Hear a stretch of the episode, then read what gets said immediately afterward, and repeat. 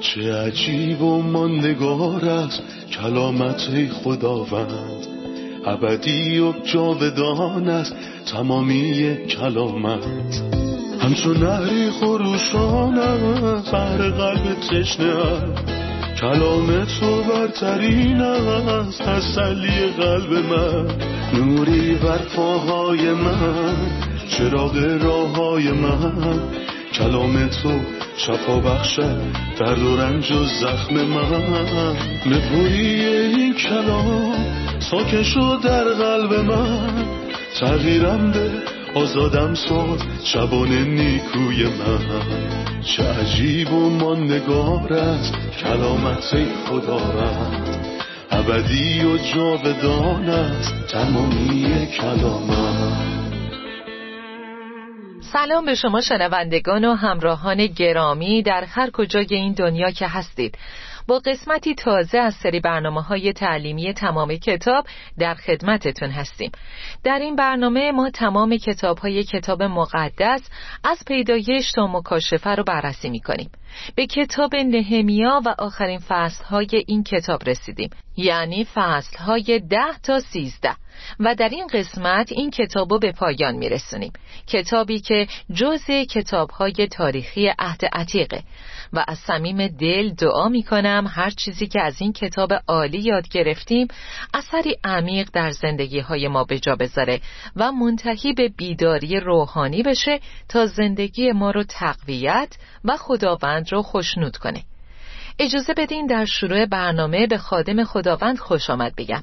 برادر یوسف سلام و خیلی خوش اومدین. سلام ممنونم خواهر سنم با فصل ده شروع می کنیم این فصل درباره کسانیه که پیمان رو مهر کردن.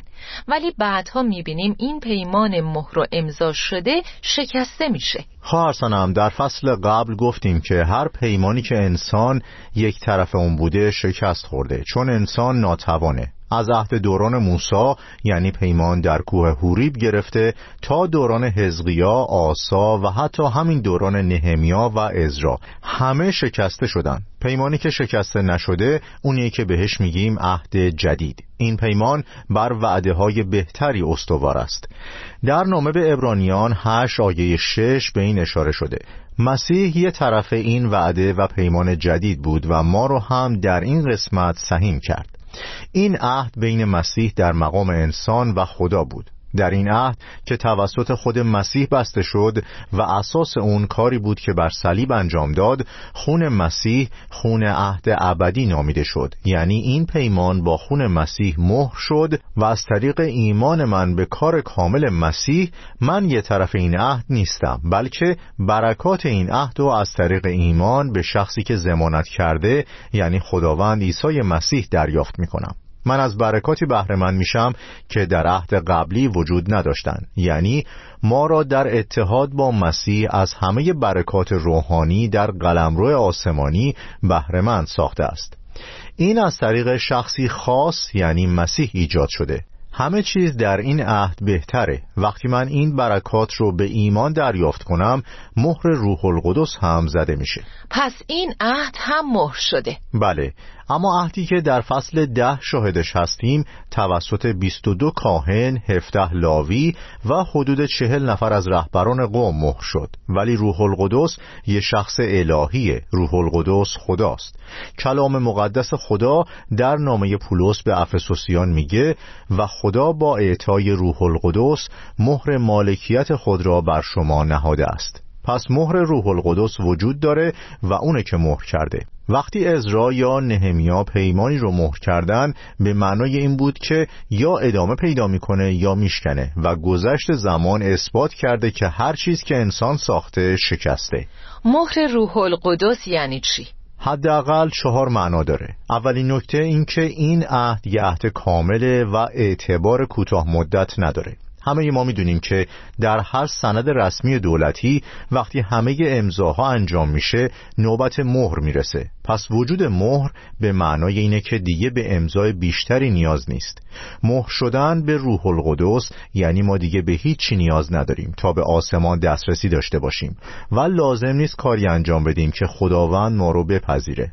ما وارد برکات این عهد از طریق ایمان به مسیح منجی شدیم. پس این موضوع اوله یعنی کمال. دومین موضوع چیه؟ دومین موضوع تضمینه. روح القدس زامن ماست. زمانت اینکه ما در آسمان به شباهت بدن مسیح خواهیم بود. از نظر اخلاقی شبیه مسیح خواهیم شد. در خانه پدر و همیشه در پیشگاه خداوند عیسی خواهیم بود. زمانتی که ما دریافت کردیم مهر روح القدسه این با آینده مرتبطه؟ بله مربوط به آینده است. این زمانت شامل یه موضوع سوم هم هست که میگه حالا که روح القدس منو مهر کرده پس چه کسی می‌تونه این مهر رو بشکنه؟ برای مثال وقتی خداوند عیسی رو دفن کردن سنگ قبر با مهر امپراتوری روم مهر شد و برای شکستن این مهر به قدرتی بالاتر نیاز بود. در اون دوران اونا زمانت کرده بودند که هیچ قدرتی بالاتر از قدرت امپراتوری روم نیست و درستم می‌گفتند. ولی اقتدار بالاتر آسمان این مهر رو شکست و سنگ رو برداشت. البته مسیح نیازی به برداشتن سنگ نداشت چون قبل از برداشته شدن سنگ زنده شده بود. بله درسته. دیدگاه چهارم دیدگاه مالکیته. وقتی روح القدس منو مهر می‌کنه می‌تونم با سراینده این سرود هم صدا بشم و بگم من از آن رهانندم هستم که مرا از شرارت سرزمین بردگی رهایی داد. حالا من متعلق به کسی هم که منو مهر کرده. او مهر خودشو بر من زده و این حقو داره. من به خاطر حق خلقت مال خدا بودم و دوباره هم به خاطر حق بازخرید و فدیه مال خدا هستم. ما چقدر به خاطر برکت این عهد خوشبخت هستیم. پس با توجه به صحبتهای شما میشه گفت پیمان یا عهد جدید مهر شد و من برکاتش رو دریافت کردم و توسط روح القدس مهر شدم. این به معنای زمانت و کاملیت کار و مالکیت کسیه که منو مهر کرد. من مال فدیه دهنده هم هستم. برادر یوسف در فصل یازده فهرستی از ساکنان جدید اورشلیم رو می‌بینیم. می‌خوام بدونم بر طبق چه اصلی اونا در اورشلیم ساکن شده بودن. در این فهرست می‌خونیم چه کسانی در اورشلیم ساکن شدن و در این فهرست خداوند نام کسانی رو ذکر کرده که مشتاقانه خودشونو به خداوند تقدیم کردند تا در اورشلیم ساکن بشن. رهبران در شهر اورشلیم ساکن شدند. رهبران قوم داوطلب شدند که در اورشلیم ساکن بشن. ولی بقیه مردم قرعه انداختند که از هر ده خانواده یکی را برای سکونت در شهر مقدس اورشلیم برگزینند و بقیه در شهرها و روستاهای دیگر ساکن شوند. یعنی سکونت در اورشلیم امتیاز یا مسئولیت محسوب می‌شد؟ هم مسئولیت بود و هم امتیاز چون به خانه خداوند نزدیک بودند و خانه خداوند رو خدمت می‌کردند. اورشلیم شهر بلند پروازی بود و همیشه در معرض تهدید حملات دشمنان گوناگون قرار داشت. پس ساکنان اورشلیم همیشه آماده دفاع بودند به علاوه اورشلیم یه شهر بازرگانی نبود. پس کسی که ساکن اورشلیم بود آرزوهای بزرگ شغلی نداشت. ولی داوطلب بود تا در خدمت خداوند در شهر خداوند و در جایی که نام خداوند هست باشه. اجازه بدین مقایسه سریع انجام بدیم بین ساکنان اورشلیم زمینی و آسمانی.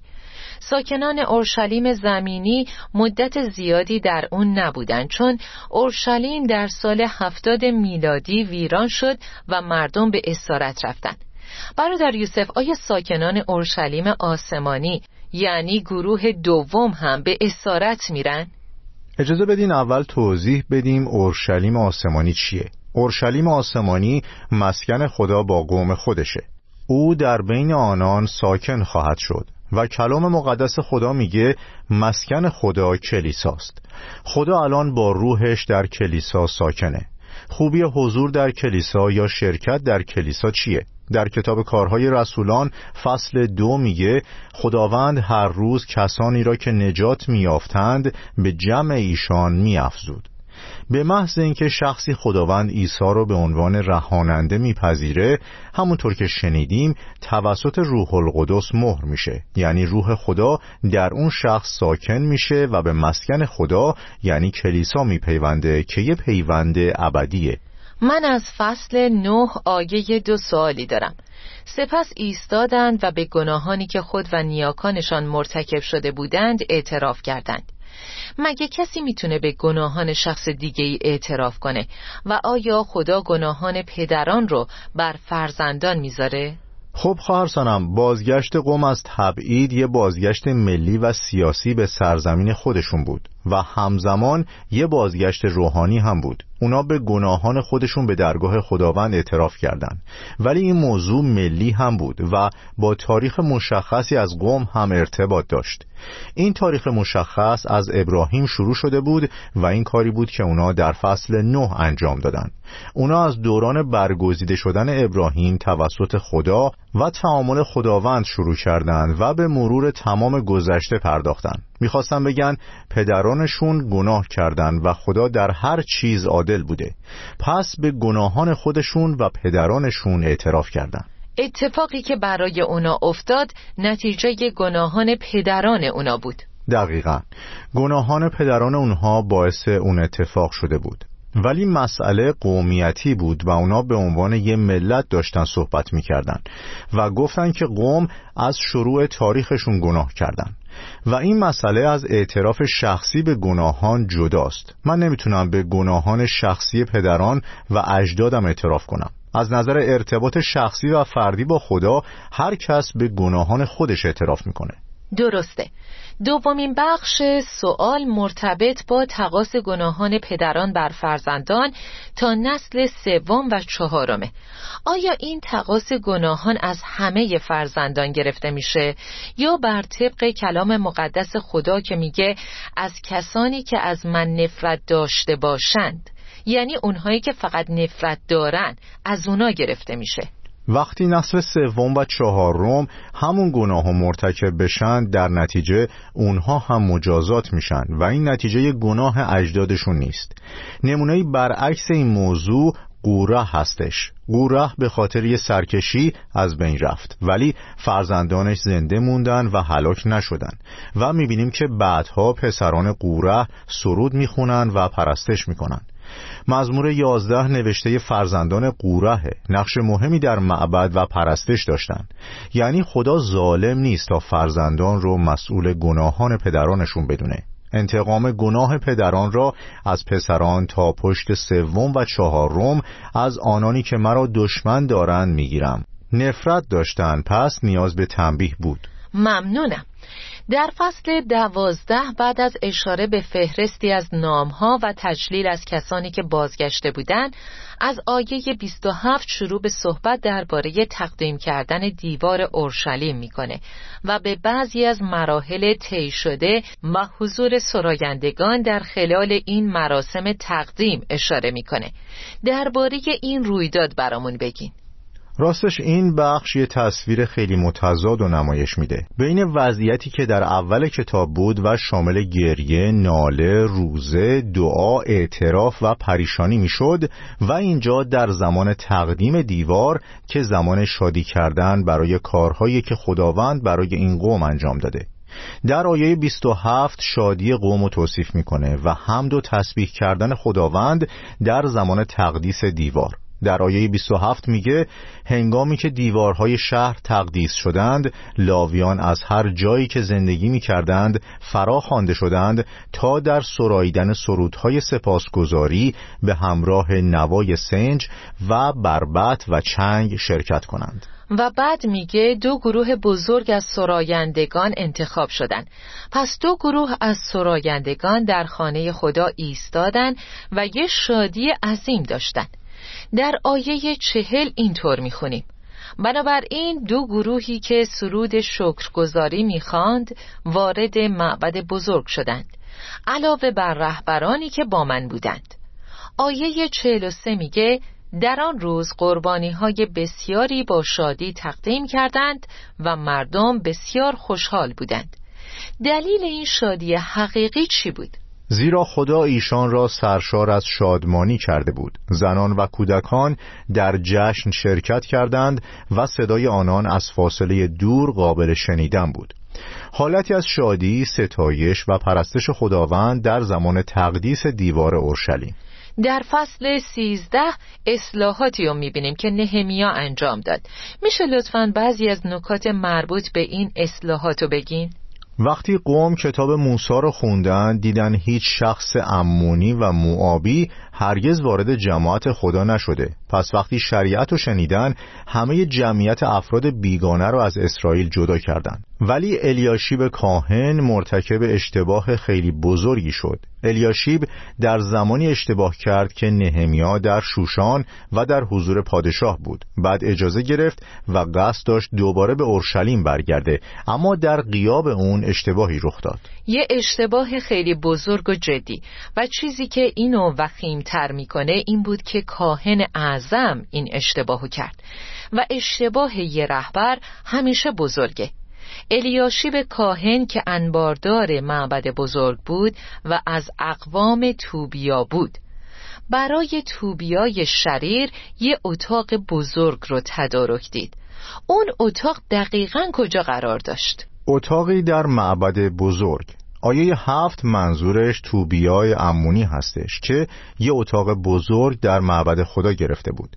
این یه فاجعه تمام بود چون اون نه تنها امونی بلکه یه امونی شریر بود. و خالی از لطف نیست که بگم این فاجعه یه تکراره. امروزه نباید تعجب کنیم که درباره تاریخ کلیسای پرگاموم در کتاب مکاشفه دو بخونیم.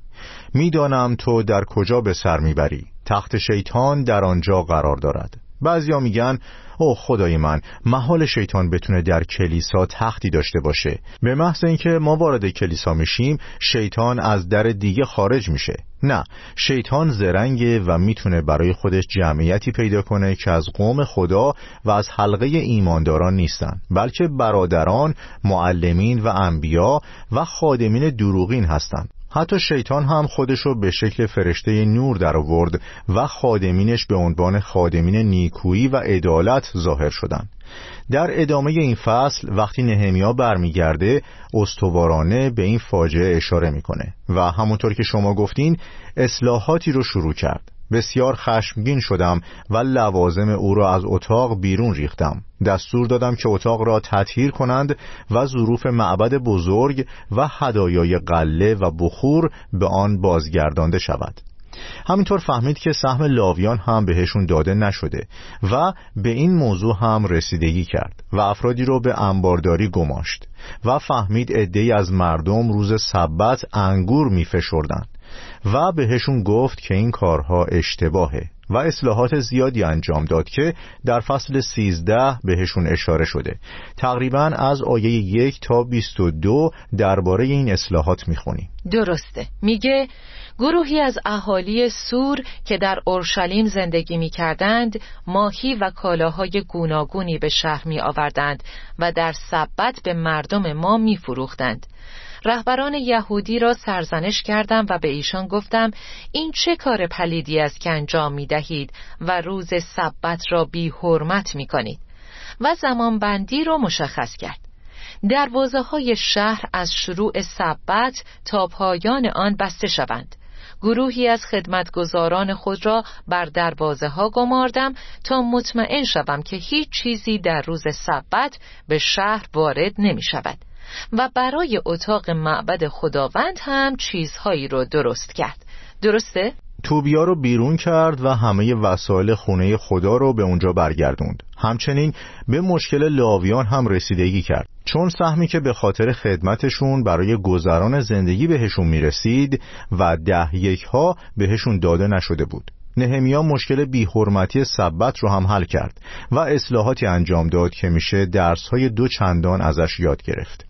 ما یه مشکلی داریم. هر زمان رهبران قوم خدا و افراد تأثیرگذار حاضر هستند همه چیز خوبه. بله. مثل نهمیا که هرچند هنوز زنده بود و فقط برای مأموریتی رفته بود ولی زمانی که برگشت فهمید همه چیز به هم ریخته. این یه مشکله. ما باید چشمامون رو به خداوند بدوزیم نه به رهبران. دقیقا. پس این بیانگر اینه که چشمان قوم به رهبران بود نه به خداوند. درسته. ممنونم برادر یوسف. خب عزیزان استراحت کوتاهی می‌کنیم و خیلی زود با ادامه درس برمیگردیم.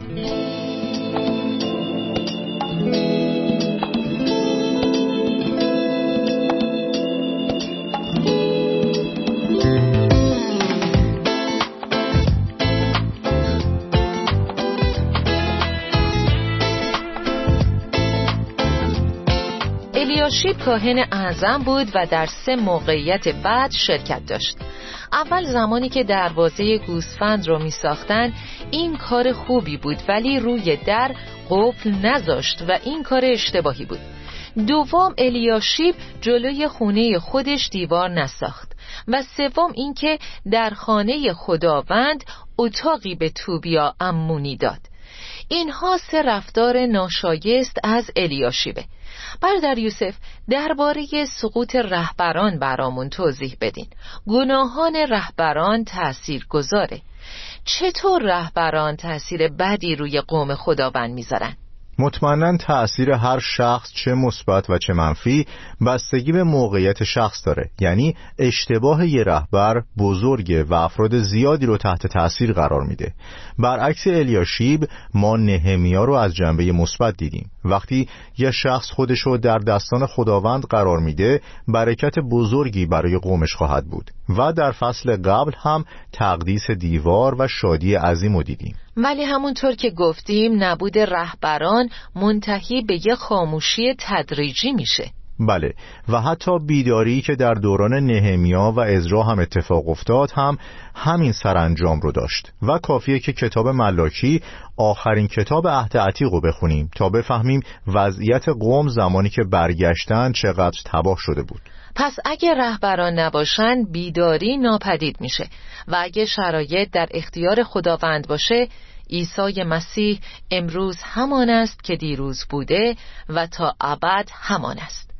قوم و افرادی که به خداوند وصل باشند همیشه در وضعیت کامیابی روحانی قرار دارند ولی شخصی که به شخص دیگه ای متکی باشه در صورت نبود اون شخص سقوط می‌کنه. این درسیه که از الیاشیب یاد گرفتیم. همینطور خادمین هم نقشی دارن که باید انجام بدن.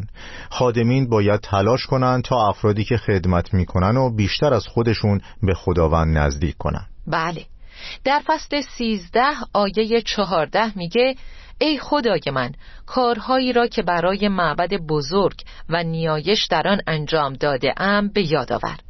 آیا خدا می‌تونه کردار نیک افراد رو به خاطر کردار بد اونا از بین ببره؟ آیا امکان داره خدا نیکویی یه شخص رو پاک کنه یا با کارهای خوب بدیها رو محو کنه؟ اینجا درباره چه کسی صحبت می‌کنه؟ در اینجا گوینده نهمیا بوده اون ایماندار و سرسپرده خداوند بود و خداوند هرگز کارهای محبت آمیز رو از یاد نمی‌بره هرگز لیوانی آب سرد که در نام مسیح به کسی داده بشه هرگز بیپاداش نمیمونه و خداوند به یاد خواهد داشت و در پیشگاه تخت مسیح هر کس که کاری برای خداوند کرده باشه پاداش می‌گیره و خداوند کسی نیست که کار مقدسینشو از یاد ببره. ولی آیا کارهای خوب می‌تونه کارهای بد از بین ببره و برعکس؟ قطعا نه. اجازه بدین مثالی از یحیای تعمید دهنده بزنم. خداوند عیسی بهترین سخنان رو درباره یحیای تعمید دهنده چه زمانی گفت. لحظه که یحیی ضعیف شد و به مسیح که بهش شهادت داده بود شک کرد. درسته. یحیی دو نفر رو فرستاد تا از مسیح بپرسن آیا تو همان شخصی هستی که قرار است بیاید یا ما در انتظار شخص دیگری باشیم؟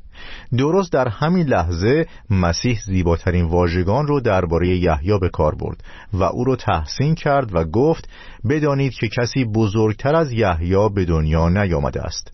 پس خداوند هرگز اعمال محبت آمیز و سرسپردگی ایمانداران رو به نام خودش نادیده نمی‌گیره. اما گناهکاری که می‌خواد کردار بدش با کردار خوبش پاک بشه موفق نخواهد شد. چون گناهکاران مردگان و ناپاکان اعمال خوبی ندارن. کار خوب این افراد از کجا باید بیاد؟ انسان به ظاهر نگاه می کند اما من به دل. و وقتی خداوند به دل نگاه می‌کنه چیزی جز ناپاکی گناه نمی‌بینه. پس انسان گناهکار از انجام کار خوب ناتوانه و حتی اگه کار خوبی هم بکنه همه اونا آلوده به بدی، ضعف و کوتاهیه. یه آدم محدود نمی‌تونه چیزهای نامحدود رو پاک کنه. پس هر انسانی که ذره تفکر داشته باشه می‌تونه درک کنه کردار بد نمی‌تونه با کار خوب پوشیده یا جبران بشه. چون خدا می‌بینه که دل فاسد نمی‌تونه چیز خوبی به بار بیاره. علاوه بر این کلام مقدس خدا به ما میگه مزد گناه مرگ است نه اعمال خوب. و حتی اگه بتونیم کار خوبی انجام بدیم این به ما اعتبار بیشتری نمیده. درسته. خب عزیزان به پایان این قسمت و این کتاب رسیدیم. برادر یوسف ممنون از زحمات شما. خدا بهتون برکت بده. ممنونم. خدا به شما هم برکت بده. آمین. عزیزان شنونده در پایان بررسی کتاب نهمیا امیدم اینه که شما درسهایی روحانی از این کتاب یاد گرفته باشین. انسان در هر دوره و زمانه ناموفقه و شکست می‌خوره. چون زیر بار مسئولیت شونه خالی می‌کنه.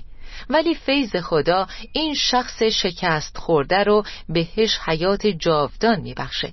شما هر وقتی مسیح رو به عنوان منجی شخصی خودتون بپذیرید حیات خدا رو دریافت می کنید و از طریق این حیات می‌تونید با خدا مشارکت داشته باشین و خدا رو درک کنید و کلامش رو بخونید و دعا کنید و روح القدس درون شما در روح شما شهادت میده که شما فرزند خدا هستید. و خدا در فیض خودش این قوم رو هم برگردوند و به خاطر فیضش بهشون کمک کرد تا دیوار رو بسازن و به خاطر فیضش کمک کرد که خودشون رو از دنیای شریر جدا کنن. و این چیزیه که خداوند از شما هم می‌خواد. تا پیروی خودتون رو به خداوند اعلان کنید و جدا از شرارت این دنیا زندگی کنید. شما در این دنیا هستید ولی باید مثل یک بیگانه نسبت به سیاست، طمع، آلودگی و نظام این دنیا زندگی کنید. تا برنامه بعد و کتابی تازه شما رو به فیض خداوند میسپارم. خدا با شما. چه عجیب و ماندگار است کلامت خداوند. ابدی و جاودان است تمامی کلامت. همچون نهری خروشان است بر قلب تشنه کلام تو برترین است تسلی قلب من. نوری بر پاهای من چراغ راه های من. کلام تو شفا بخشد درد و رنج و زخم من. نپوری این کلام ساکن شد در قلب من. تغییرم به آزادم ساز شبان نیکوی من. چه عجیب و ماندگار است کلامت خدا رد ابدی و جاودان است تمامی کلامت